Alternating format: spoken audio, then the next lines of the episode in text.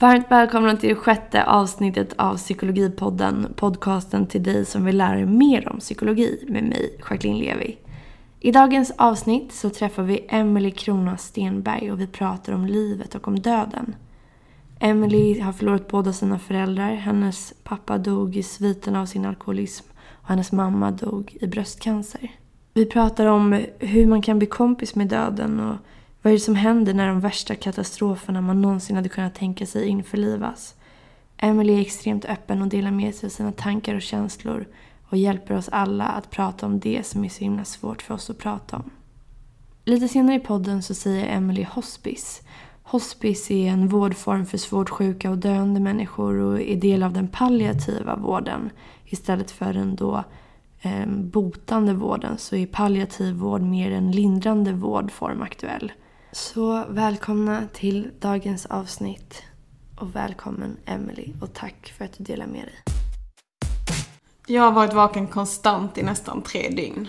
Tre dygn i samma kläder med några pauser för dusch och samtal med folk man tycker om. Hospice är helvetet på jorden, men paradiset ändå. För det är här vi sitter just nu. Dag ut och dag in och bara väntar. I väntan på vad då? frågar hon. Jag vet inte, svarar jag. Jag vet inte.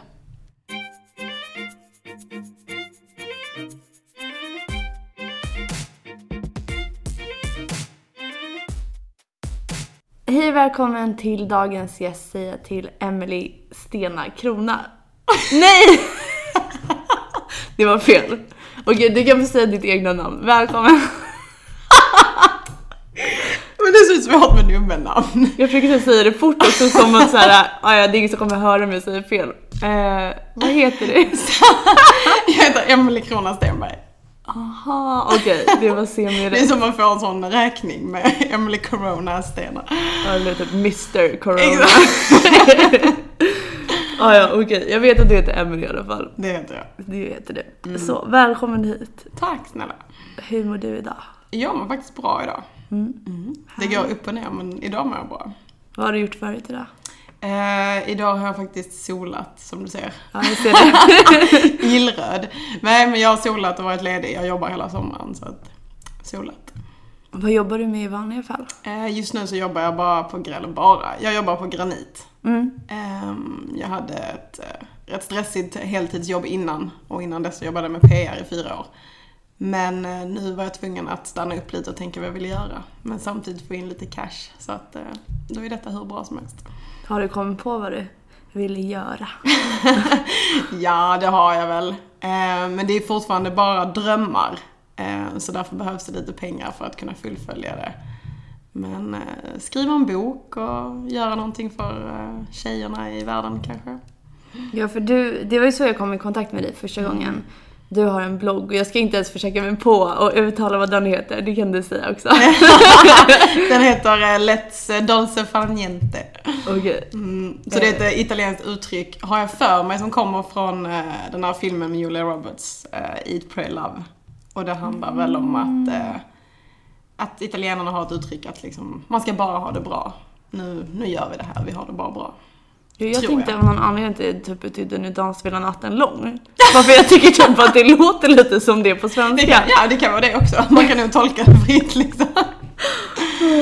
Ja, för det var så jag kom i kontakt med dig. Eller du visste inte vem jag var då, för några, ett år sedan ungefär. Ehm, så var det en tjejkompis till mig på Facebook som delade en av dina texter. Då gick jag in och läste din eh, blogg slash Tumblr. Mm. Och då hade din mamma precis gått bort. Hon gick bort i september, 28 september 2015 förra året. Så det är inte så länge sedan. Nej, det känns som länge sedan kanske. Ja, det känns som ett liv sen, samtidigt som det känns som igår. Och samtidigt som det känns som att det aldrig har hänt. Att hon fortfarande lever. Mm. Så det är rätt diffust. Det är svårt att placera det i tiden. Det är det verkligen. Speciellt som när eh, döden är oändlig.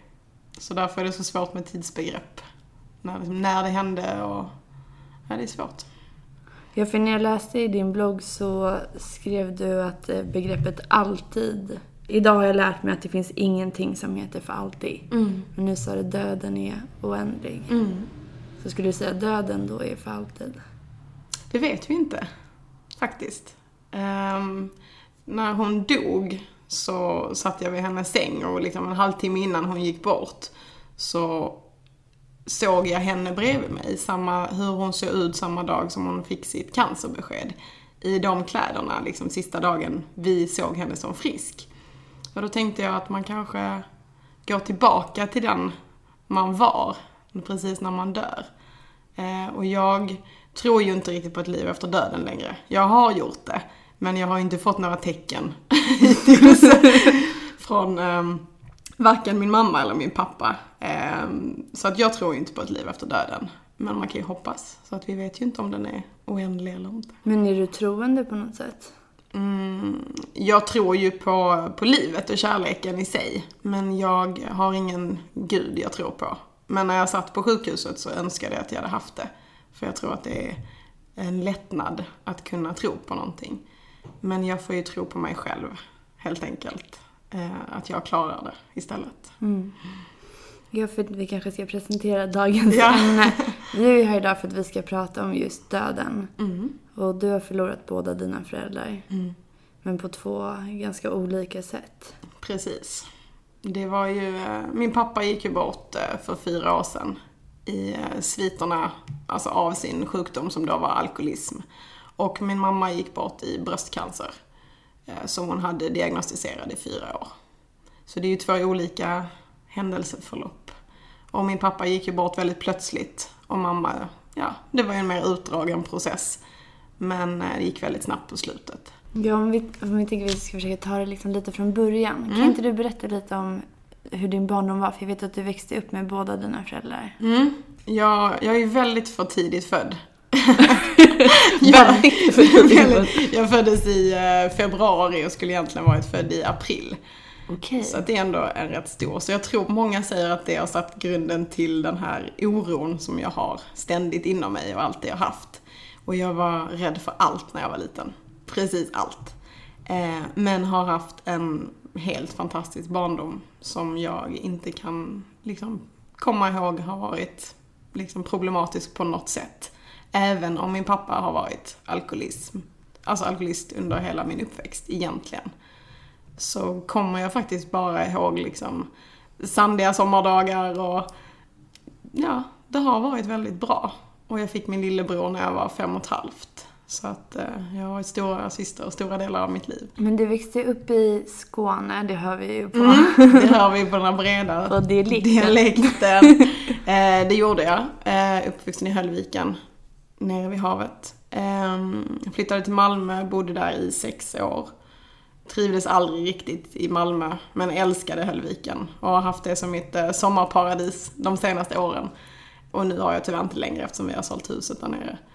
Men eh, det är ett fantastiskt ställe att växa upp i. Väldigt, eh, kanske inskränkt tycker många. Men det handlar ju helt och hållet om familj till familj, hur man väljer att eh, uppfostra och vilka värderingar man får. Så att eh, jag tyckte det var en fantastisk plats att växa upp på. Mm. Ja, det är så fantastiskt vackert där nere. Mm, det är ju en, det är ju en idyll. Men som sagt, bakom våra stängda dörrar så var det ju rätt tufft. Som jag sa innan, när vi pratade lite innan, så har ju humorn alltid varit en stor del av vår familj. Så att den räddade ju oss när vi var små i många situationer. Det är tufft att uppehålla en fasad om man kanske inte har pengarna eller ett bra äktenskap till exempel. Och alla är vi bara människor oavsett vad vi har på banken. Så att även om vi hade en bra familj så bråkade ju mina föräldrar. Och vi har aldrig varit utsatta för några problem. Men de hade det nog rätt tufft. Ehm, så att jag tror att man ska inte alltid... Det är ju många som drar förhastade slutsatser när man säger att man kommer från Höllviken. Ja, då är du en sån. Men jag tror att jag har nog gått igenom mycket mer än många andra som kommer från andra ställen kanske. Mm. Så att ehm, det har man ju lärt sig, att man ska inte döma hunden efter håren på det viset. Nej, verkligen. Jag tänker också att när någon säger alkoholist eller Mm. alkoholism, då kanske man direkt tänker på en parkbänk, alkis, liksom Mm. A-laget utanför Konsum. Och så ser det ju absolut inte heller ut. Nej, alltså min pappa, jag har ju sett honom full eller påverkad, absolut. Men han var ju en vardagsdrickare. Han var ju liksom bag-in-box-alkis. Eh, och där, då syns det ju inte. En flaska kan du ju häva i dig och det ser man ju. Men på en bag-in-box ser du ju inte hur mycket man dricker. Alltså på det viset. Så att jag har aldrig, jag har sett honom påverkad och märkt att han har varit berusad men aldrig, han har aldrig legat full på soffan. Eller liksom trillat omkull och så här. Men han har varit väldigt, eller han blev väldigt sentimental. Väldigt liksom, frågade mycket och kunde ringa mig tre gånger om dagen bara för att säga att han älskade mig. Speciellt i slutet liksom. Eh, och då förstod man att det är fint att du gör det men är det något mer du vill säga mig? Eftersom han aldrig erkände för oss barn att han var alkoholist. Utan bara för mamma. Ehm. Så det har varit svårt att liksom identifiera sig med att man är barn till en alkoholist som inte är det på något vis. Men identifierar du, eller identifierar du honom som en alkoholist? Nej, absolut inte. Ehm, jag har ju pratat väldigt mycket om det nu efteråt liksom och många andra kanske identifierar min pappa som en alkoholist nu i och med att jag har skrivit så mycket om det. Men det är ju för att jag ska få, liksom, få in det i mitt huvud att han hade grova alkoholproblem. Men han, för mig är han min pappa. Eh, och alltså alkoholist har ju, det är så nersmutsat. Men det är ju, det är ju tufft att leva liksom. Det är klart att man, man greppar efter de halmstrån man kan och hans blev bag-in-boxen liksom. Mm. Och istället för att kanske smälla till oss när han var ledsen så tog han sig ett glas vin. Så att alla har vi våra sätt så att man får ju inte döma heller. Även om det är svårt att förstå. Mm. Så att, ja. Har det varit svårt för dig, eller det låter som det i alla fall, att när du var barn så kunde du inte eller så visste du inte eller förstod du inte att han hade alkoholproblem? Nej, jag förstod det inte förrän när eh, han åkte in på sjukhuset första gången. Ehm, eh, eller mamma ringer hem mig och säger att pappa mår inte bra. Och då kommer jag hem och då tror vi att det är blödande magsår för att han har eh, ja, spytt upp blod i vasken. Ehm, och då får vi ringa ambulansen och då eh, åker han in på sjukhuset. Och där får vi reda på att levern då inte riktigt är som den ska, att värdena och allt det här. Så där uppdagades det. Men sen pratade vi inte om det på sju år. Fram tills dagen han dog. Så att... Mm. Pratade du inte med honom om det eller pratade ni inte om det alls i familjen? Inte alls, faktiskt. Um, det var ju som de klassiska alkoholisterna, jag har inga problem. Det är ingen fara. Du behöver inte oroa dig. Nej, tänker man ju. Du är min pappa, du har ju koll liksom. Eh, så när han, dagen han dog och när jag åkte ner, för jag var i Stockholm när han dog, och jag åkte ner dagen efter, då berättade mamma att det var på grund av att han hade börjat dricka igen. Och det hade jag ingen aning om. Och då bröt jag ihop att det var på grund av alkoholen. För det hade ju inte behövt hända liksom. Det, I mina ögon är det ju ett val att försöka sluta dricka i alla fall. Och han hade ju mig och mamma och min bror att leva för. Men det är väl starkt, liksom. Den här längtan efter vin, eller känslan när man har druckit vin, kan jag tänka mig. Ja, någon slags flykt bort från det man inte mm. kan hantera på andra sätt kanske. Precis. Så att, mm.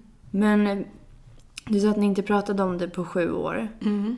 Visste du någonstans att det var någonting som det, ni borde ha pratat om, men liksom den här elefanten i rummet? Eller var det mm. du trodde att allting liksom... Det var verkligen elefanten i rummet. Eh, det var ju, han drack ju alkoholfri öl på alla middagar. Eh, och det var ju vid varenda middag man var på så var det ju att nej, Ingmar ska inte ha något eller nej, jag dricker inte längre. Och efter ett tag så blev han rätt liksom öppen och ärlig med att nej, jag dricker inte längre. Och det var ju befriande. Men till slut så tog ju folk sig friheten att skoja om det. Och det var, det är, vi i familjen får lov att skoja om det men andra får aldrig lov att liksom snudda vid den, det ämnet om man inte själv är med på det. Nej. Likadant om man är tjock eller smal eller vad fasen som helst. Eh, men han, han blev ju ett offer. Och jag tror det var därför han började dricka igen. Att han orkade liksom inte upprätthålla någon fasad längre på något vis. Mm. Men hur kan man skämta om någonting sånt? Alltså, för det kan ju alla känna igen sig i att man, vissa grejer är okej om man själv skämtar om. Mm. kan betyda någonting helt annat när någon mm. annan säger det. Jag tror ofta att det har varit så, för jag har själv känt en liksom Eh, lite att vi i vår familj har alltid varit så öppna och haft rätt svart humor liksom. Och då är det, då är det okej. Eh, men det är ju inte det egentligen. Kanske inte just när det rör sig om alkoholism, för det är ju något väldigt tragiskt. Mm. Det är ju, det är ju väldigt mörkt. Mm. Eh, så att jag tror han tyckte det var rätt jobbigt emellanåt faktiskt. Men är det också stor skam om man jämför din mamma gick bort i bröstcancer Mm. och din pappa dog i sviterna av sin alkoholism. Mm. Skulle du säga att andra personer på något sätt förhåller sig olika till, ja, skammässigt Mm. till de här olika sjukdomarna? Det är ju, eh, det blir ju tyst fortare när jag säger vad min pappa dog av än vad min mamma dog av. För alla känner någon som har dött i cancer. I princip. Eh, Så att absolut, det är ju väldigt stor skillnad på reaktionerna. Men tycker du att det är stor skillnad på de två olika sätten att dö på?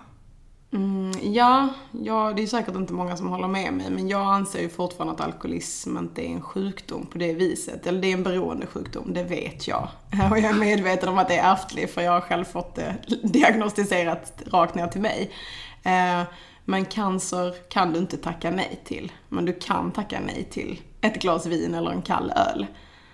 Ehm, så att absolut. Jag var ju arg på min pappa att han valde, han visste att han skulle dö om han drack. Eh, Och min mamma kunde ju inte hjälpa att hon gick bort. Så att ja, det är ju väldigt olika förhållningssätt när det gäller mina båda föräldrars död. Men för att du sa någonting innan, att du blev diagnostiserad rakt ner till dig. Vad Mm. menar du med det? Att jag, eh, nej men när jag har gått i de här, när jag har gett terapin ett försök, så har jag fått höra att jag är eh, beroende person och att jag med all säkerhet har ärvt min pappas beroendesjukdom. Sen vad de grundade på, det är ju bara mina ord, hur jag pratar när jag öppnar mig. Eh, och kanske liksom när jag har berättat om mina beteenden eller så här. Men jag har ju inte fått en diagnostiserad alkoholism, det har jag ju inte.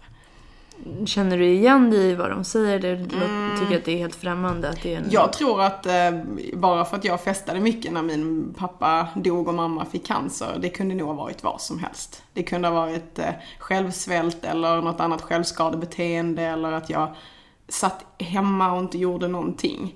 Så att jag, jag hade nog varit svart och vit vad jag än valde. Och för mig blev det gå ut och dansa och dricka väldigt mycket alkohol, absolut. Men idag gör jag inte det. Och idag kan jag absolut dricka utan att, alltså att jag kan, jag kan sluta. Så att nej, jag känner inte igen mig i min pappas alkoholism, det gör jag inte.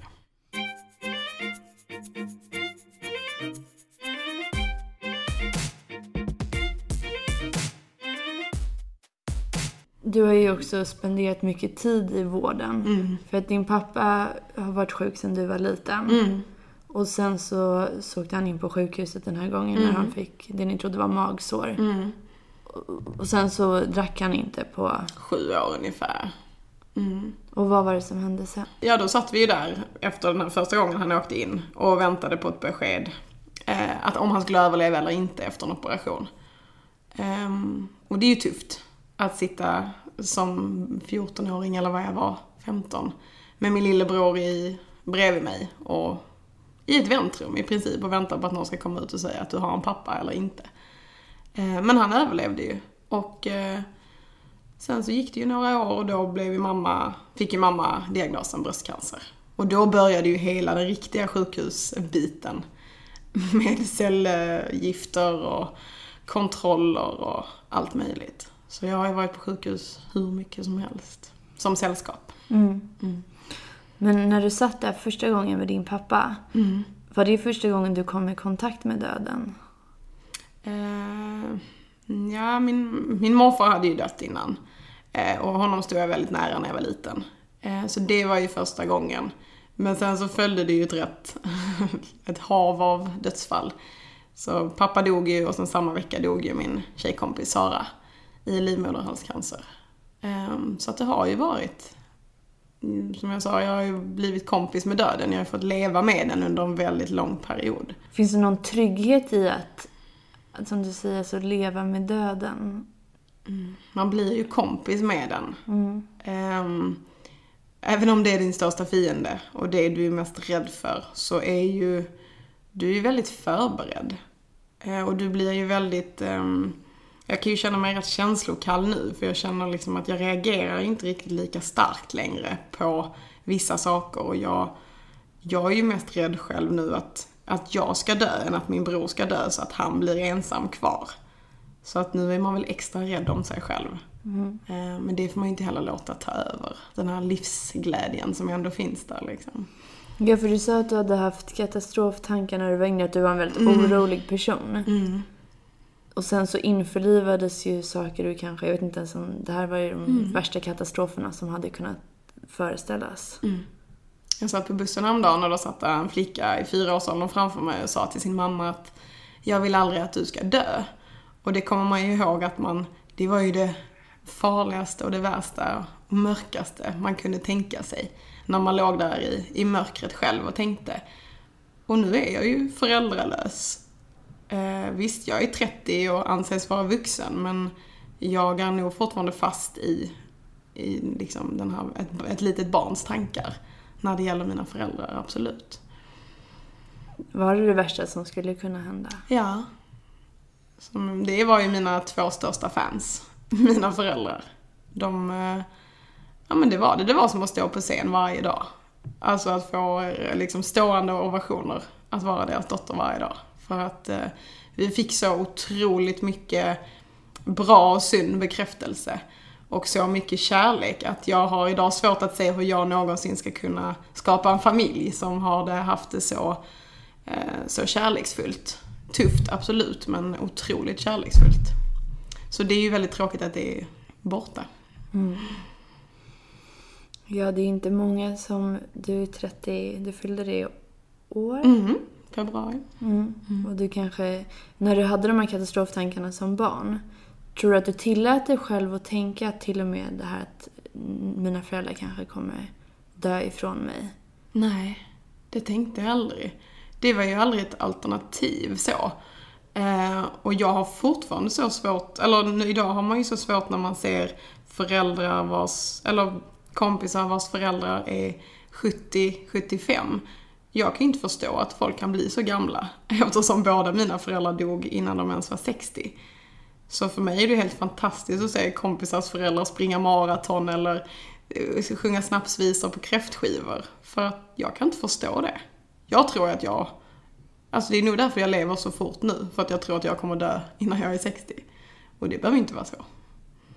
Är det, någonting, är det en inställning du har fått på något sätt? Eller har du Ja. alltid tänkt det, att du kommer inte bli Nej, jag ålder? trodde ju att man var odödlig. Eh, och, men nu så känner jag att jag vill ju göra allt. För de hann ju inte göra någonting. Eh, de, ville, ju- de väntade ju på sin pension och på att kunna ha det bra, att det skulle lugna sig.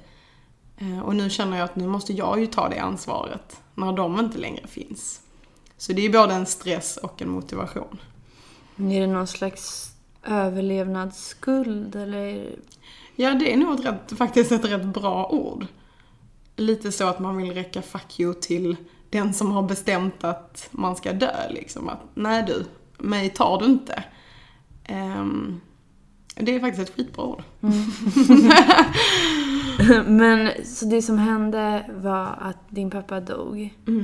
Var du där då? Nej. Jag, eh, jag satt på Rish och eh, gjorde det jag älskar. Jag fick vara med mina vänner och äta gott. Och det var en fantastisk eh, majkväll.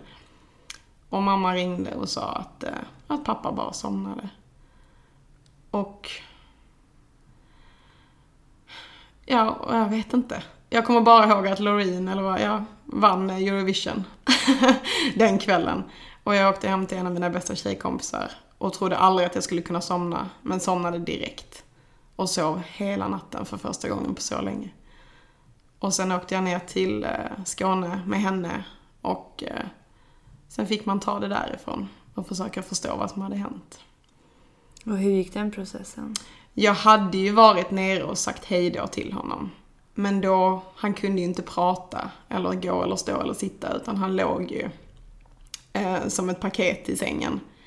Men, och jag kommer aldrig glömma att jag, bara, att jag vet att han var rädd. Han var så otroligt rädd. Så det bär, alltså bär jag med mig, men jag fick ändå lov att säga hej då och säga att jag älskar dig. Så det kändes bra. Och han, eh, jag tror inte han ville leva längre. Alltså han, han hade det så jäkla jobbigt. Med liksom ekonomiska problem och skulder och en skuldbelagd, liksom att han lade så mycket på oss. Och då det här alkoholberoendet. Så för mig, och jag tror också min mamma och bror, så var det lite en lättnad. Att han fick lov att gå vidare liksom, till någonting förhoppningsvis bättre, om, man, om det nu finns.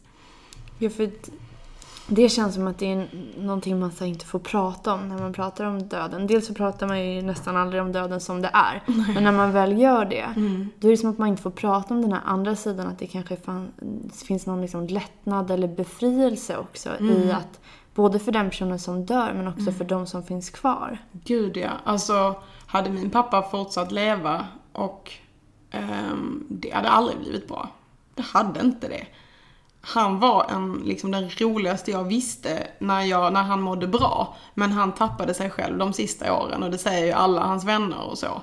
Och jag kommer aldrig kunna förlika mig med, eller hade aldrig kunnat förlika mig med att han skulle sitta i en fåtölj eh, som ett paket eller liksom som en deprimerad människa med rödvinsläppar. Han var ju till för att leva och det ville han inte. Inte det livet han levde nu. Så att för för mig var det absolut en lättnad. Jag förlorade min pappa, men det hade jag redan gjort liksom. Um, så att i vissa länder firar man ju döden. För att det egentligen är något vackert. Um, det är ju en fest. Så att för hans skull så var det nog det. Mm. Mm. Ja, för du sa att du hade redan förlorat honom och du pratar om honom som ett paket. Mm. Vad, vad betyder det? Alltså så som han var när, när han dog så var det ju inget liv att leva. Alltså om han hade överlevt, för att han hade ju aldrig blivit en människa igen på det viset. Han hade ju blivit ett, ett vårdpaket. Vad var det som hade hänt? Han hade ju för, ja, en stroke eller hjärnblödning som gjorde att liksom allting slogs ut i princip. Um, men alkoholismen tog ju en jättestor del av hans personlighet. Och han blev, han gick liksom in i sig själv. Och alla som har en anhörig som inte mår bra vet ju hur, hur mycket man tar på sig. Så att det är ju en väldigt stor eh, stress att vara hemma med någon som mår så dåligt. Så för att vi skulle kunna fortsätta leva så tror jag att han var tvungen att dö. Tyvärr. Faktiskt. Så man kan förlora någon innan den är död mm. egentligen? Mm. Absolut.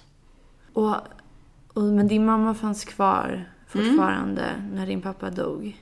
Precis. Han dog ju 2012, så fyra år till fick vi ha henne. Mm. Mm.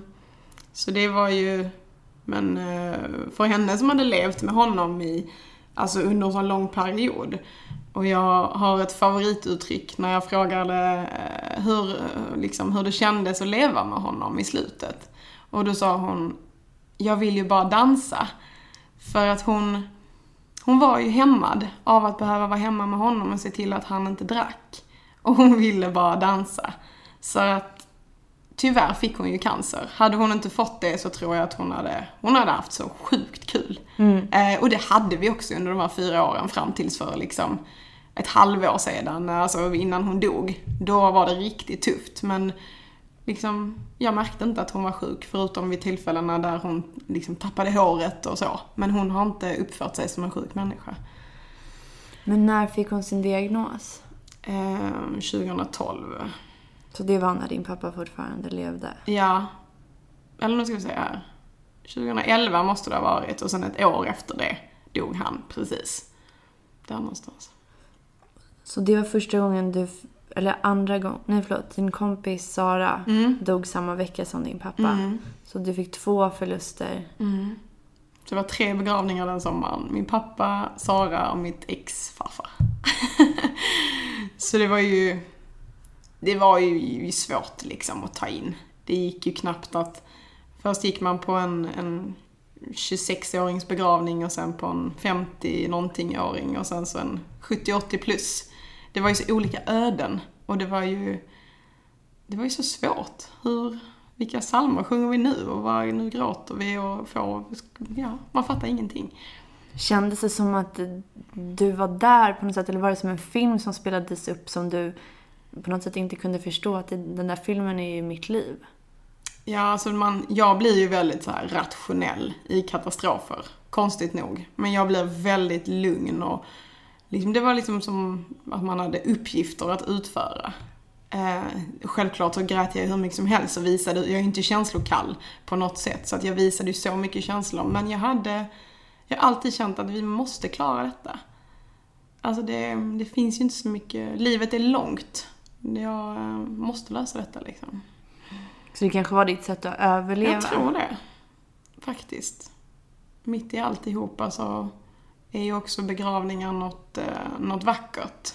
Alltså, det är ju inte kul att anordna sina föräldrars begravningar. Det är det ju inte. Men det är ju, hade jag fått bestämma hade vi haft fest. Men nu måste jag ju ta hänsyn lite till, till min mormor eh, som ser det lite annorlunda. Så att eh, man kan ju kombinera. Mm. Mm. Var det så du kände så att du liksom vinkade av honom till någonting, liksom, till en fest mm. som inte var liksom del av det här livet? Ja, jag var ju inte med när han dog, men jag åkte ju och tittade på honom, eller vad man ska säga, eh, några veckor efter. Och då eh, satte jag mig bredvid honom då när han inte fanns eh, och spelade Fly Me To The Moon med Frank Sinatra. Och jag kände liksom hur han, den här kyrkogubben, stod bakom mig och liksom inte riktigt visste hur han skulle hantera det. Men för mig var det liksom att okej, okay, om jag nu ska vara med om det här makabra, att ligga liksom, eller sitta och titta på min pappa i, i jeans och jeansskjorta när han är död, så måste jag göra något bra av det. Men det är klart att man vinkar adjö, fast man måste vara där för att förstå vad det är som händer med en död människa. Det är det konstigaste som finns. Samtidigt som att man... Alla kommer ju vara med om det. Det är det som är så skönt. Hur, eh, hur rika eller fattiga vi än är så kommer vi alla gå den vägen liksom. Och det är rätt befriande. Ingen kommer undan. Nej. Men det är det, för det, förr i tiden så levde man ju mycket närmare in på döden. Det var fler mm. personer som dog. Alltså sjukvården kan ju idag rädda otroligt mycket människor mm. som kanske hade dött förut. Man kanske bodde med sina mor och farföräldrar eller föräldrar eller syskon som dog tidigt. Mm. Och nu är det som att det mest naturliga har blivit helt onaturligt. Ja, folk är ju, eller folk, många är ju så rädda för det. Och det är ju också att um, vi löser ju så mycket idag och vi har så många val och det finns, um, vi bestämmer så mycket själva. Döden gör vi inte det med. Jag tror att eh, döden tar ifrån oss vår frihet som vi verkligen har idag i alla, liksom, alla olika sammanhang, sociala medier och vi har ingen kontroll absolut ingen kontroll. Och det är ju så um, nyttigt att, uh, att vara med under den här processen. Att det spelar ingen roll egentligen vad vi gör. Så länge vi trivs med det vi gör liksom. Men ingenting går att ta på allvar längre. När man har suttit liksom på hospice med en människa som kämpar mot döden. Um, det är ju lärorikt, verkligen. Men hur finner du mening i livet? Alltså om man tänker, alltså det här är ju sådana tankar som alla kanske har. Alltså mm. Vad spelar det för roll? Jag kan känna som i podden och så vidare. Mm. Jag sitter och gör, jag sitter med en liten inspelningsmackapär någonstans i Sverige och spelar in samtal mm. som personer sen lyssnar på. Alltså mm. som med alla frågor, eller liksom alla grejer man gör i livet så mm. frågar man ju liksom, okej, okay, eh, är det här på riktigt? Alltså. Ehm, men samtidigt så måste man ju bestämma sig på något sätt som att ja, det är på riktigt för att annars så blir väl livet meningslöst. Ja, och liksom, jag tror inte man behöver lösa de stora frågorna som vem är jag, vad gör jag här, vad är mitt syfte på jorden? Jag vill känna mig liksom, jag vill känna att jag har uträttat någonting. Sen vad det är, det vet jag inte. Jag kanske redan har gjort det. Jag satt bredvid min mamma när hon dog och hon slapp vara rädd. Det var kanske min det räcker kanske egentligen. Jag tror allt, alltså alla krav vi har skapas ju av mycket annat. Och att man själv liksom stressar upp sig inombords och karriär och barn och kanske inte ens kan få några barn. Jag kanske inte ens vill. Um, jag tror att man, man får ta det lite lugnt. det är svårt eftersom jag själv är väldigt stressad i många sammanhang. Men jag har lärt mig liksom, jag har fått helt andra insikter efter de här två dödsfallen. Absolut. Mm. Ja men jag måste ändå fråga, för du sa att du satt med din pappa. Var, var satt ni då, när han var död? Då var det ju i ehm, ja, det där lilla trevliga rummet vid krematoriet. Ja. Där innan de ska ehm, ja, kremeras så har de ju klätt på dem och lagt dem i någon kista och i ett litet hus vid kyrkan. Så kroppen är där, mm. men kände du någon slags närvaro av din pappa i, i rummet? Nej, Alltså nu var det ju i sig, nu hade han ju legat, jag tror man ligger nerkyld, jag hoppas det, ett tag.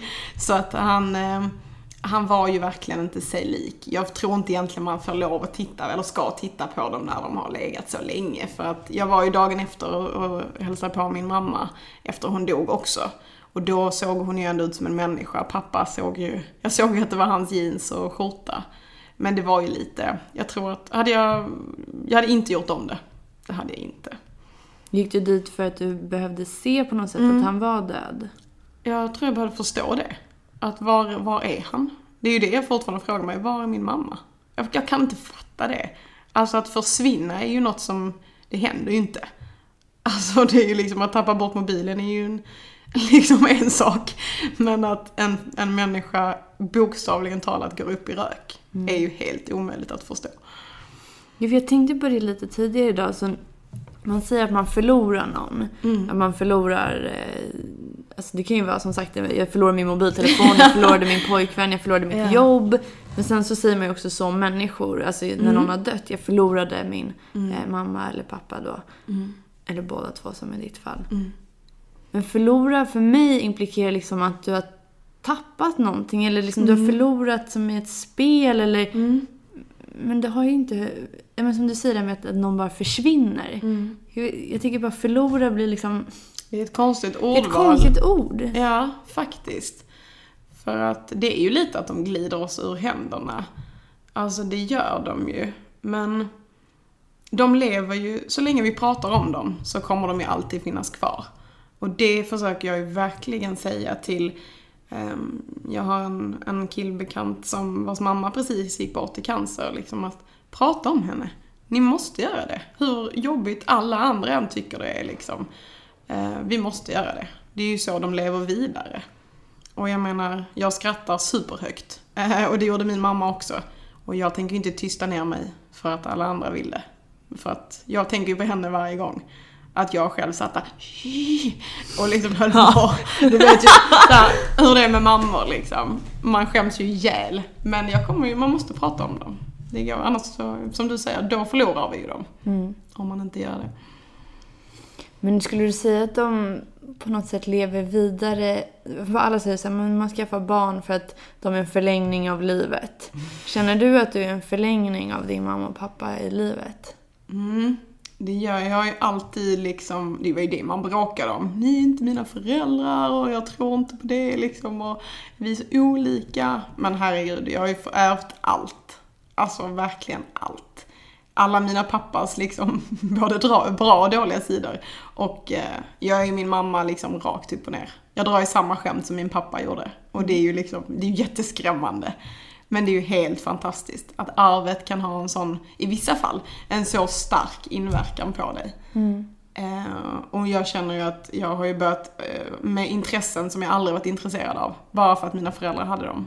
För att som du nu sa, den här överlevnads... Eh, vad sa du? Överlevnads... ehm, Skuld. skulden liksom. Ja. Att jag... Eh, jag vill bevara dem Mm. i mig. Men är det också typ att du känner att jag måste på något sätt fullfölja allting som de inte hann och det som de vill att jag skulle bli och det de vill att jag skulle vara? Inte bli och vara, men allt det de inte hann. Absolut. Undermedvetet ja. Eh, hade du frågat mig liksom i farten någonstans så nej, men ja, absolut. Jag, eh, jag eh, pratar nog om mina föräldrars drömmar när jag pratar om mina egna idag, det tror jag. Hade de inte dött så hade jag nog absolut inte eh, velat göra de sakerna jag vill göra idag. Det tror jag inte. Men finner du någon tröst i att de fortfarande är med dig fast i dig? Eller vad jag ska säga. För att jag vet ju att de har funnits, det har ju hänt. Det måste jag påminna mig om, att jag har haft två föräldrar. Jag har ju, eh, minnen är ju allt jag har idag liksom.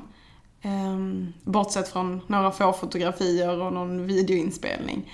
Men det är min tröst, att jag har det, bär dem inom mig. Hur klyschigt det än må låta så är det ju, det är ju jag. Jag är ju faktiskt ett resultat av deras kärlek.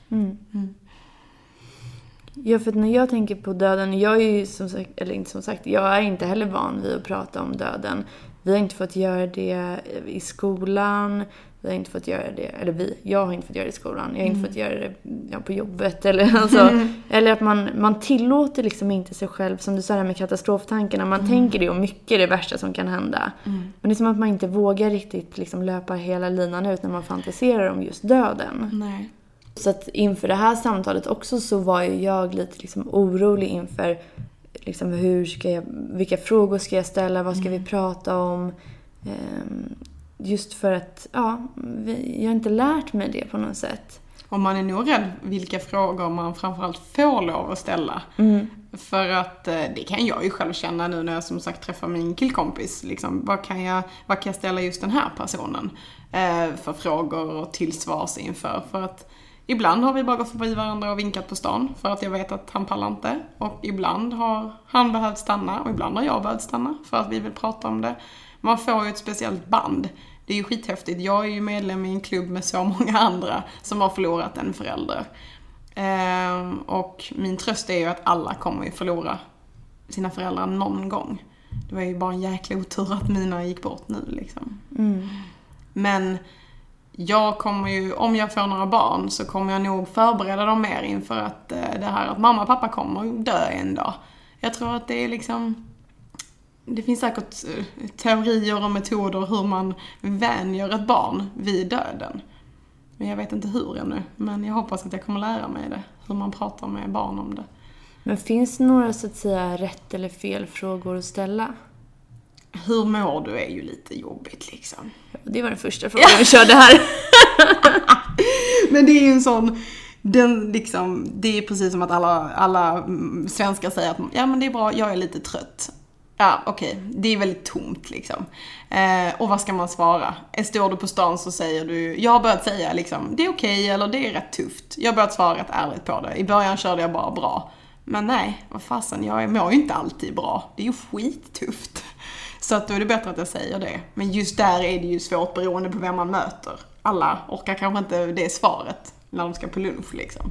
För då får de, en, då får de jättedåligt samvete och måste stanna kvar. Men så är det inte. Man kan bara, jag fattar, jag förstår liksom. Så, det är lugnt. Men är det några andra frågor som du kan komma ihåg så här, ja nu på rak arm, antingen efter din mamma eller pappa dog, att så här, hur, inte kanske frågor men så här, hur kunde den här personen säga så? Eller vad, är det så att det kanske inte finns så mycket rätt eller fel utan att det mesta stödet är bra liksom? Jag var ju väldigt, väldigt öppen för allt. För att jag tycker att det är fantastiskt, alltså hur människor i min omgivning reagerade när mina föräldrar dog. Liksom. Hur de tog sig tid och la liksom, ja men både pengar och tid på oss, alltså för att vi skulle få mat i oss, skjutsade oss. Det var ju liksom, det är svårt när man är mitt i en katastrof att svara på vad man behöver. Så att jag uppskattade de som bara kom och ställde en påse med mat och tidningar. Alltså att gav, bara gav oss konkreta liksom, saker som man kunde ta på att här har ni. Istället för att fråga oss. För vem fasen kan svara på vad man behöver när man har suttit, alltså man sitter dygnet runt på hospice. Ja, inte fan vet jag. En stor stark i princip, men det säger man ju inte. Alltså det är ju liksom, det är nog den värsta frågan. Utan det är bättre att bara, hellre handling än ord, kan jag säga. Men kom inte bara liksom, dyk inte bara upp utan, men gör, gör något konkret. Verkligen. Mm. Ja, vi pra- pratade, vi pratade kort om det innan vi började spela in det här med just tröst. Att när man tänker på någon som tröstar någon, då tänker man ju kanske att så här, ja, men det är ju det är ju bra. Eh, men att tröst egentligen kan fylla olika funktioner. Och då sa vi att tröst kunde antingen vara lite förminskande. alltså att, eh, säg att du skulle börja gråta nu och jag sprang eller jag vet inte hur jag ska få till det här. Men vi säger att eh, du och jag är ihop då. Och sen så blir du ledsen och så kan jag liksom, men lilla gumman, så är jag, så är jag. Liksom, allt blir bra. Så får man vara den som är omhändertagande liksom. Eller så kan ju tröst vara ett skydd mot sig själv. Att om du började gråta nu till exempel och jag springer för att hämta papper och så liksom, men okej vänta, vänta, jag ska inte fråga någonting mer Ja. och liksom, förlåt, förlåt. Eh, då är det för att skydda mig själv för att jag orkar inte höra det du har att säga och därför tröstar jag dig så att jag slipper. Man liksom sätter tillbaka locket på Precis. kastrullen.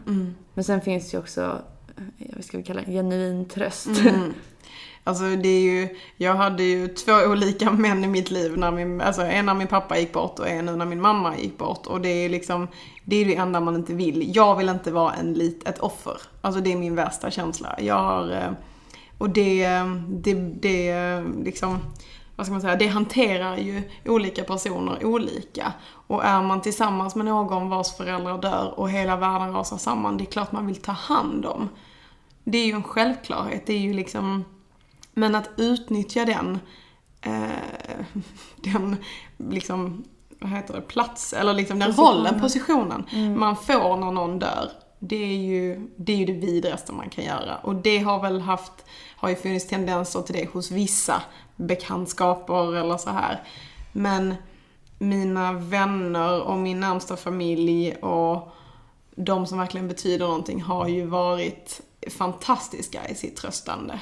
Ehm, så jag har ju, även fast det inte är någonting som hjälper, eh, det finns inga ord de säger som läker mig eller hjälper mig. Men deras stöd och att de finns där, ehm, det, det hjälper ju. Absolut. Men du sa att du inte känner dig som ett, eller du vill inte känna dig som ett offer. Nej, men jag är ju det. Mm. Mm. Känner du så? Absolut. Det är ju, det är ju en position jag själv sätter mig i oavsett om jag vill eller inte när jag säger att mina föräldrar är döda. För att vem är inte ett offer som blir lämnad? Eh, när man då speciellt har ett syskon att ta hand om. Även om han bara, eller han är 25, han är ju vuxen, så har jag en stor roll i hans liv som någon som alltid ska finnas där. Och vi fick ju ett helt hus med 30, liksom 30 års liv och erfarenheter och minnen att plötsligt ta hand om. Ehm, så det finns ju, jag vill ju skriva en handbok hur man gör eh, eh, när någon dör, just med det praktiska. För att det är ju, finns ju inget värre än den offerrollen du hamnar i. Vad gör vi när vi börjar rota i lådor som ingen ska titta i? Alltså det är ju, det är ju jättehemskt. Så att den offerrollen får man ju, eh, vare sig man vill eller inte, men jag vill välja om jag vill prata om den eller inte. Liksom. Mm. Ja, för jag tänker som du sa att alla ska ju dö någon gång. Mm. Alltså det är ingen. Nej, vi kommer inte undan. Det, och, så här, och man kanske inte vill komma undan heller. Alltså, det är det, man pratar ju om det som att det är någonting man ska försöka undvika så långt mm. möjligt. Eh, men det är ju liksom precis lika naturligt som att födas. Mm. Men ändå så känns det ju inte så. Nej. Och vi vet ju inte vad som händer. Ja, min eh, gamla farmor blev ju 107 år gammal. Och hon låg ju höll andan varje kväll de sen, alltså sista sju åren. För hon var ju supernöjd. Hon ville ju inte leva mer. Alltså hon hade gjort, det hoppas man ju att man ska känna att, och så känner ju de flesta gamla att jag är nöjd nu. Och det måste ju vara något häftigt som händer i kroppen och i huvudet och tankarna när man känner att det är okej okay att lämna. Men det kände ju inte min mamma liksom. Hon blev ju väldigt rädd de sista dagarna liksom att jag vill ju inte detta. Jag är inte rädd för döden men jag vill inte lämna er. Mm. Så att om jag bara kan känna lite mm, att jag har gjort det jag vill när jag väl ska somna in, då känns det okej. Okay, liksom. Då är det ju en helt naturlig del. Mm. Då är det ju precis som att ta sitt första andetag, som att ta det sista. Men vill du berätta, din mamma, vi in, pratade kort om mm. det förut, att din mamma fick en bröstcancerdiagnos. Mm. Kommer du ihåg när hon fick den? Mm. Det gör jag. Jag hade precis varit uppe i Stockholm, tror jag. Och sen så kommer jag ihåg att min bror skulle precis ta studenten dagen efter. Eh, och att vi alla liksom, vi skulle fira, vi skulle ha livets fest. Och där sitter hon och har fått reda på att hon har cancer liksom. Eh, det kändes så, så, var, alltså så naturligt. För att alla andra fick ju cancer. Min morfar fick ju cancer liksom. Och, men att det hände just min mamma, det är ju jättesvårt att förstå. Men det, det fanns ju inte en chans att hon skulle dö. Det tänkte man ju aldrig på liksom. Och hon var så levande. Alltså hela hennes personlighet. Och det säger jag alltid att en sån levande människa kan inte dö. Så för mig gör hon inte det. Eller har hon inte gjort det. Och det, var ju, det tänkte man ju ännu mindre då. Men eh, det gjorde hon ju. Var du med när hon fick, eller Berättade hon för dig samma dag som hon hade fått beskedet eller fick du veta det senare? Jag tror jag fick veta det lite senare. De var rätt eh, hemlighetsfulla med saker och ting som skulle kunna göra oss ledsna. Um, och jag tror fortfarande inte hon berättade hur illa det verkligen var. För att i, då i september eller augusti när jag åkte ner så såg jag på Facebook häromdagen att jag hade skrivit Är det någonting vi kommer få reda på nu när jag kommer som jag inte vet om? Nej, nej, nej. Det är ingen fara. Det är ingen... De vill bara prata lite med dig och så, läkarna. Jaha, jag tänkte jag. Och sen så var det ju det att din mamma har inte så lång tid kvar att leva. Och där kan man väl... Eh, så hade ju inte jag reagerat mot mina barn idag, med erfarenhet. Precis som det du nämnde att, att eh, man är så rädd för döden att prata om den, även om den är naturlig. För där hade ju vi, hade vi bara fått lite mer förberedelser så hade ju inte den chocken blivit så enorm som den blev då i augusti liksom. Det blev en stor chock för, för både dig och din bror då? Mm. Och pappa? Nej, då var ju pappa död Ja precis, du menar när hon eh, fick, precis, när hon fick, när hon dog pratar jag om nu. Okay. Alltså beskedet att hon bara hade tre veckor kvar att leva. Och hur länge hade hon haft diagnosen då? Fyra år. Och hur såg de fyra åren ut? Mm, de var ju bra. Alltså, förut, det var alltså, sista året hon hade jättemycket komplikationer. Men de tre första åren var ju skitbra. Hon blev ju en eh, helt annan person. Stressad inte, mycket gladare, inte alls så irriterad liksom. Både hon och jag är rätt, eller Linnea, kan vara rätt liksom hårda säkert i många situationer. Men hon blev en helt annan person. Såklart, eftersom många blir ju det när de får en, liksom, ett cancerbesked. Men tror du att det var som ett undvikande av döden? Att om vi inte pratar om att det här kanske kommer få en dödlig utgång så mm. kommer det inte få det? Absolut. Och jag tror att eh, men hon skulle inte dö liksom. Alltså det hade hon bestämt sig för. Vi pratade alltid om framtiden, alltså ända tills eh, tills jag satte mig ner med henne då liksom, när det verkligen var illa. När vi hade fått de här ASIH, alltså att hjälp i hemmet. Ehm, så satt vi och pratade om liksom hur, det, hur det skulle bli sen. Att vi klarar detta. Men sen kom vi ju till insikt att nej, det kommer ju inte gå liksom. Och då, det var första gången vi pratade om hur hon ville ha det och hur det skulle bli. Annars har, har vi inte ens nuddat vid det ämnet. Så ni hade livet som förhållningssätt mm. nästan hela tiden? Verkligen pratade aldrig om begravning eller hur hon ville ha det eller, alltså ingenting. Men fick hon cellgiftsbehandling under den här tiden? Ja, under nästan hela tiden i fyra år. Så det var egentligen det som tog död på henne, mer än cancern. Att kroppen bröt ihop på grund av cellgifterna liksom. För det är ju starkt. Så att hennes organ klarar inte så mycket och ja, det blir ju kaos i kroppen liksom. Mm. Ja, jag läste också på din blogg att du hjälpte henne att klippa håret. Mm, två gånger till och med.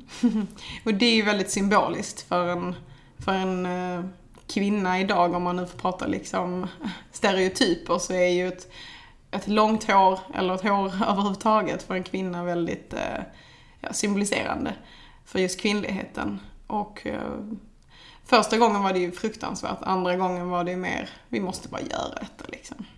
Men det är ju inget jag alltså, vill göra om direkt. Men jag tror att jag, att det var just jag, hennes dotter, som gjorde det, betyder nog otroligt mycket för henne. Var det då, blev det mer liksom verkligt att nu försvinner en så himla stor, eller symboliskt sett en så stor del av den som faktiskt är min mamma? Alltså första gången så var det ju en fantastisk junidag eller liksom sommardag och vi satte oss där ute och ja men vi grät tillsammans men sen så skrattade vi för det ser ju inte klokt ut. Det kan ju ingen komma undan att man ser ju inte, man ser ju helgalen ut. Eh, och då, då var det ju mer liksom, okej okay, vad är det som händer egentligen? Men mer såhär, okej, okay, fine, nu var det så. Och andra gången var det ju att hon, då hade hon precis varit på sjukhus för att hon hade fått blodförgiftning och höll på att dö av det. så då, ehm, och då hade håret också börjat trilla av. Så då var hon väldigt påverkad av mediciner och vi var på sjukhuset och det var inte speciellt romantiserande bild av hur det är att stå med sin mamma och klippa av håret. Utan det var ju bara, det var bara vidrigt liksom. Mm. Gud, får man typ kolla på filmer, om man inte har levt med någon så nära som har cancer, även fast det är väldigt vanligt så många har ju det. Men många har ju inte gjort det. Att det är inte bara den drabbade som blir drabbad utan det låter som att hela familjen fick cancer på ett eller annat sätt. Kanske inte fysiskt men Det är ju så.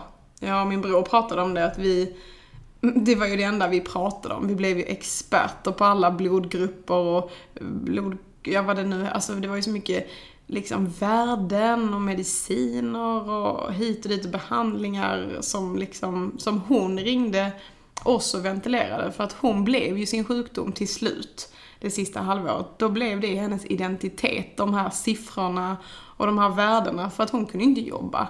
Det blev ju hennes jobb. Så precis som att jag satt och berättade om mina tråkiga fakturor eller jobbiga kunder så berättade hon om sina blodvärden. Så att eh, alla får ju cancer liksom. Vi, eh, man känner sig ju nästan sjuk ibland själv när man fick höra allting. Så att det är ju inte bara den sjuka som blir drabbad tyvärr. hur är det att stå någon så nära och se hur sjukdomen tar över personen mer och mer? Man blir så...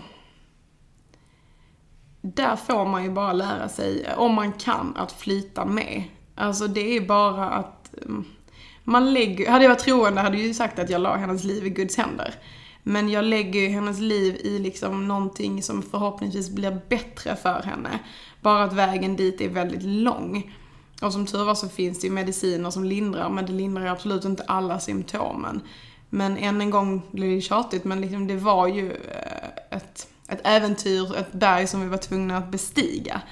Och det gjorde vi genom att finnas där för henne. Så att jag kan, jag har gjort allt jag kunde för min mamma och varit vaken så många nätter och torkat liksom allt möjligt. Ehm, så att det var bara, det är djur, alltså det här djuriska i oss. Den överlevnadsinstinkten som både kvinnor och män har i oss. Det fanns ju inget val. Jag kunde inte säga att jag inte ville. För att det funkar inte så. Men det känns som att det också är någonting man kanske inte får tala om. Att ibland så... Det är självklart att man vill göra allt man kan men ibland måste man ha känt att jag, jag orkar fan inte det här. Nej, och det gjorde alltså, när, precis när vi hade fått reda på det och det var liksom verkligen illa, nej men då, då drog jag till Köpenhamn liksom. Då drog jag dit och hade världens bästa weekend med någon jag ändå var rätt förälskad i. Och kände att, nej, fuck it. För att cancern har tagit, och döden har tagit så mycket av mitt liv. Så mycket tid. Och hon var ju alltid bara så, åk.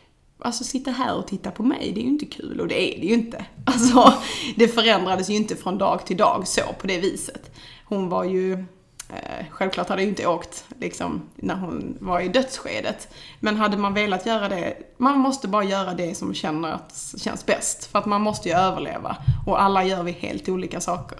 Det finns de som inte klarar av att vara med sina föräldrar när de är sjuka. Och det är upp till var och en faktiskt. Mm.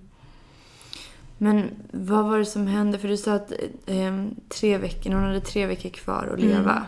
Det var då som det kom som en chock att nu är tiden snart Ja. ute.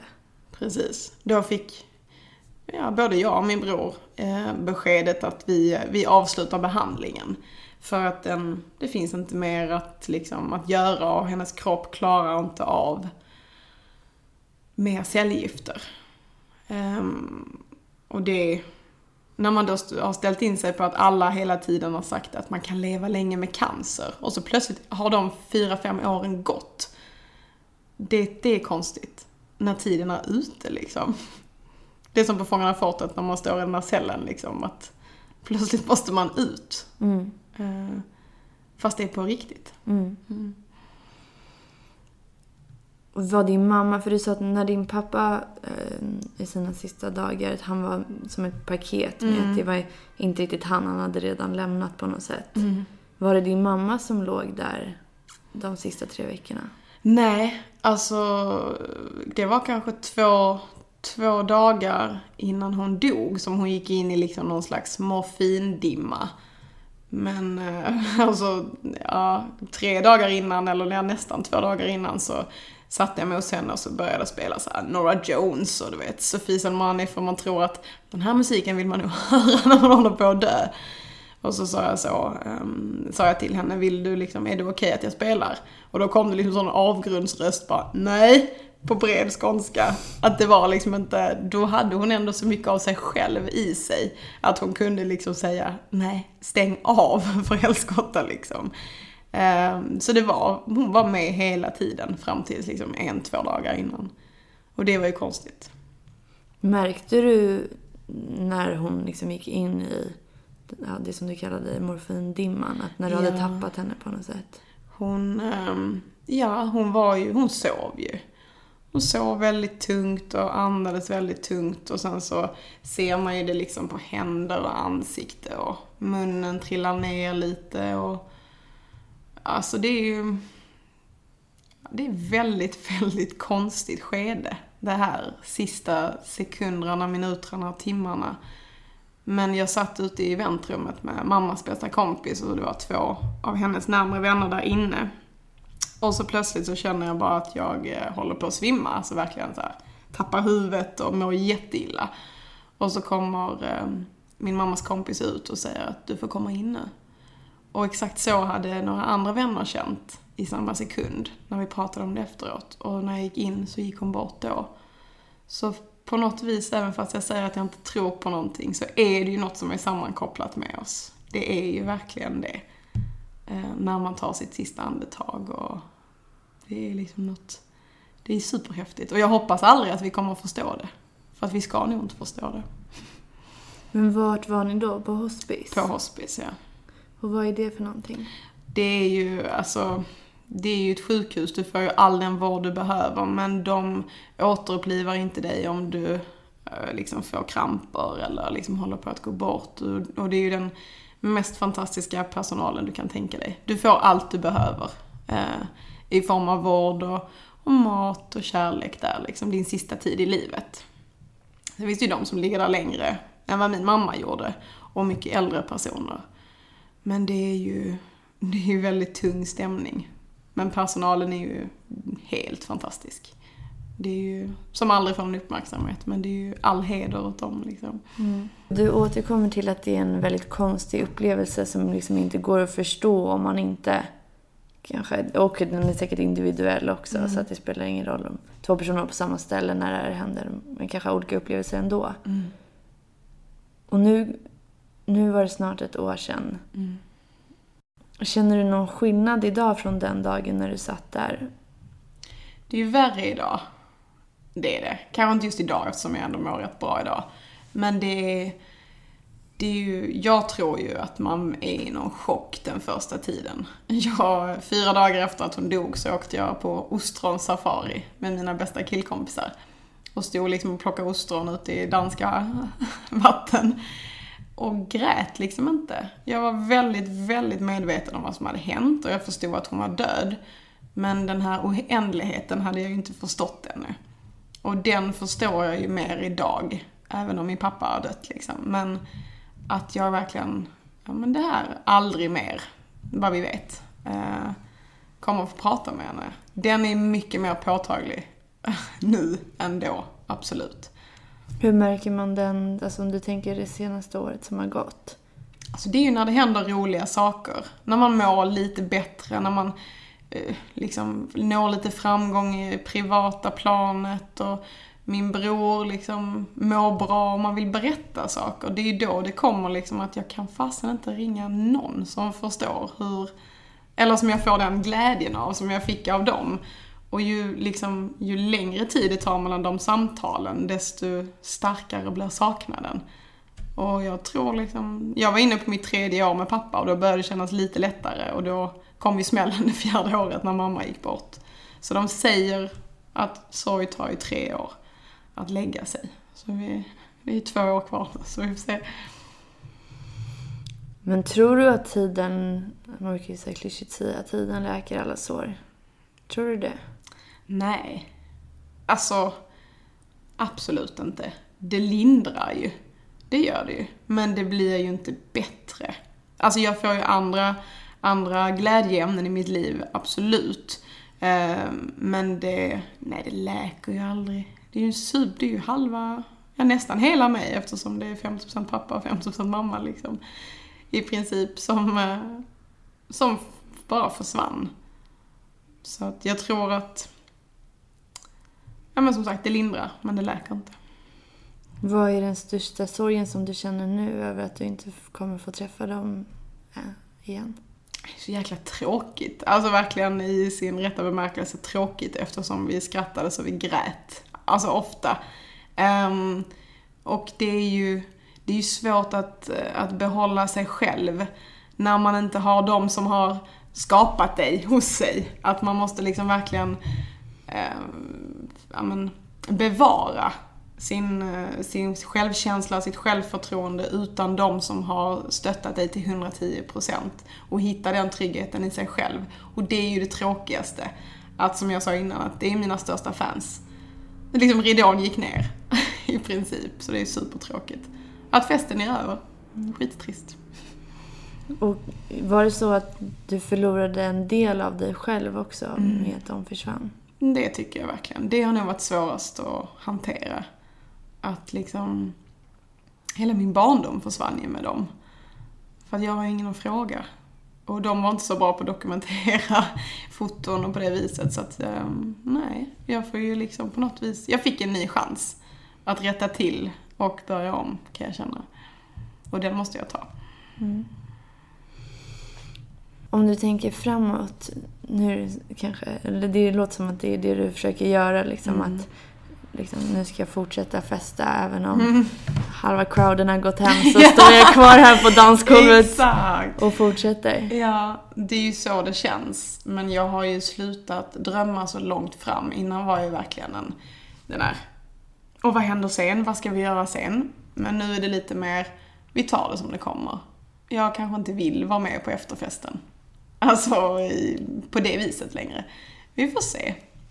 Jag har ju framtidsdrömmar och framtidstro, absolut. Men på ett helt annat sätt än innan. Min framtid är imorgon och inte om tre år. Att, eh, Förändrades det efter? Ja, verkligen. Jag har alltid tänkt så långt fram. Men vi kommer ju aldrig till framtiden, utan det är alltid nu. Eh, även om livet är långt. Men, men solen går ju upp imorgon liksom. Mm. Alltid. Mm. Så jag kör jag kör morgondagen, det får vara så. Sen mm. så vad som händer i övermorgon, det vet jag inte. Men imorgon är ändå helt okej okay att tänka, känns det som.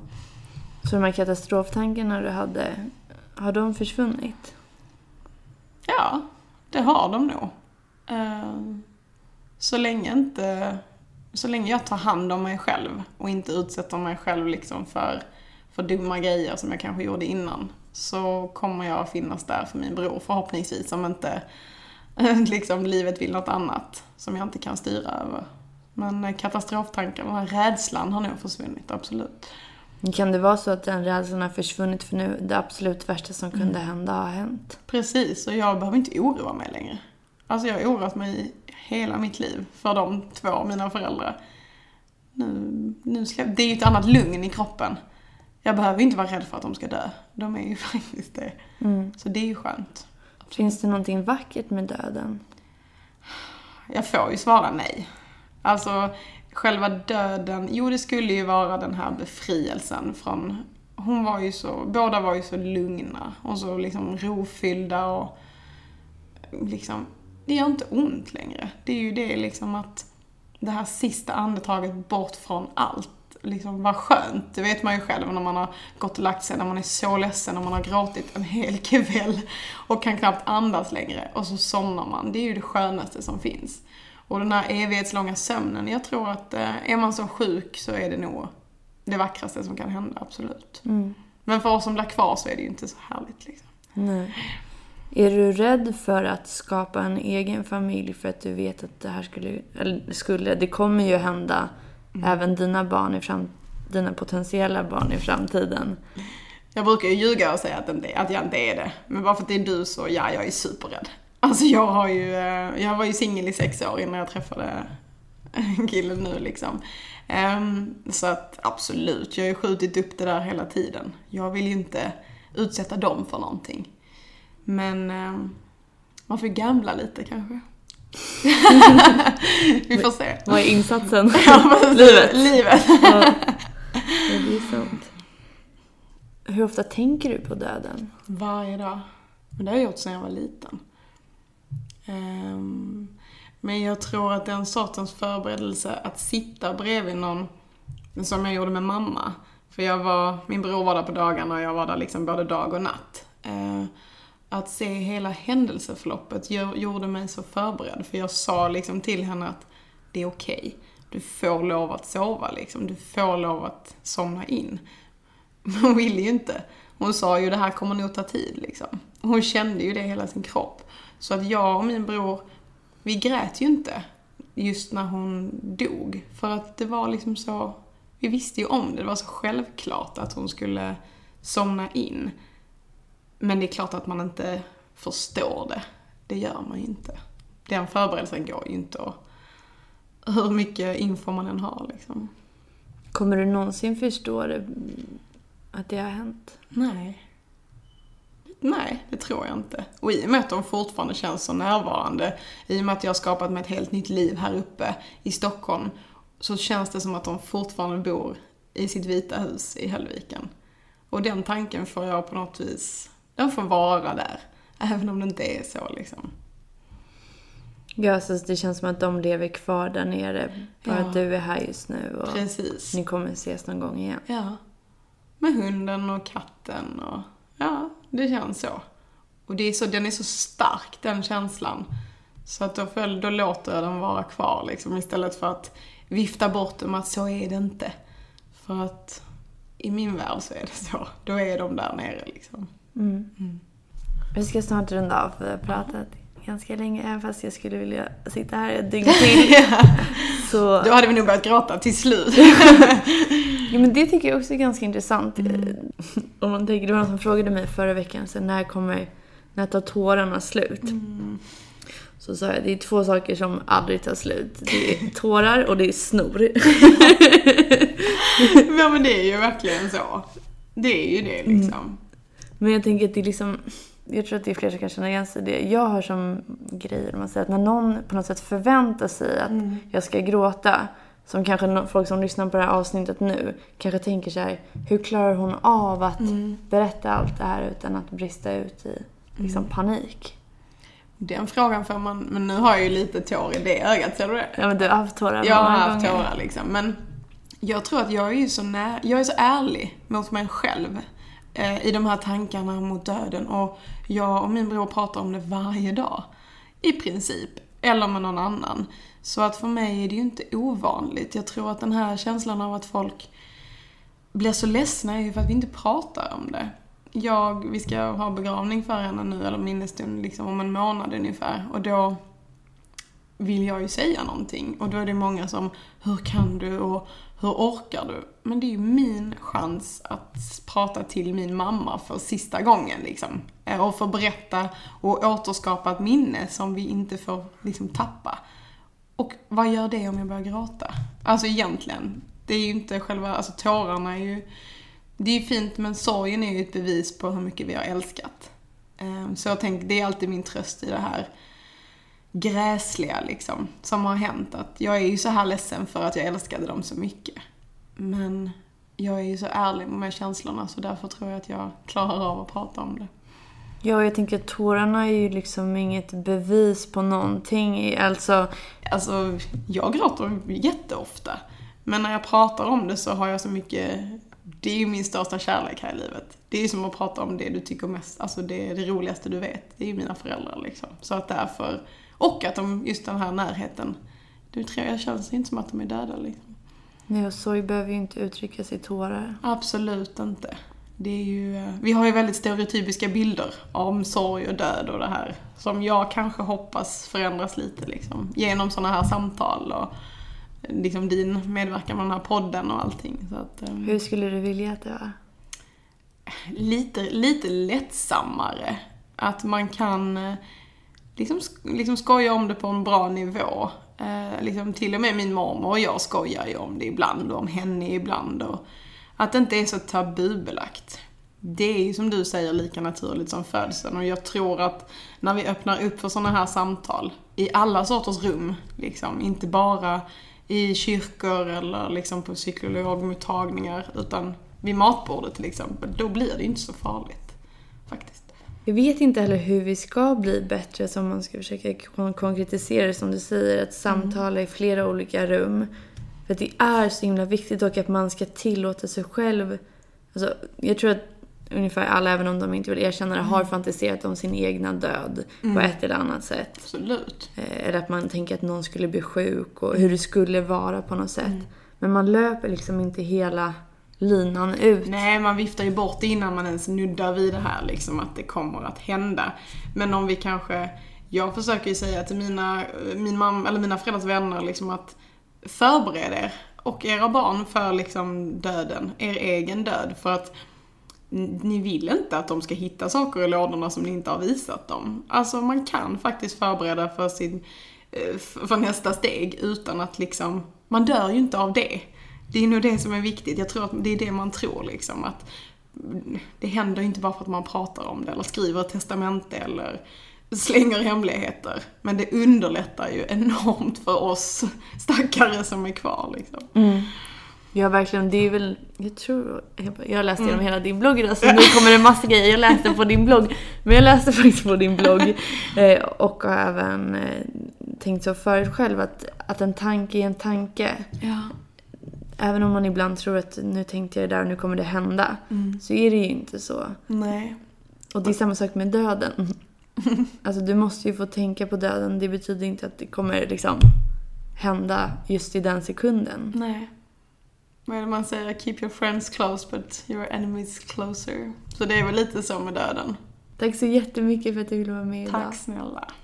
Hej då allihopa. Hej då!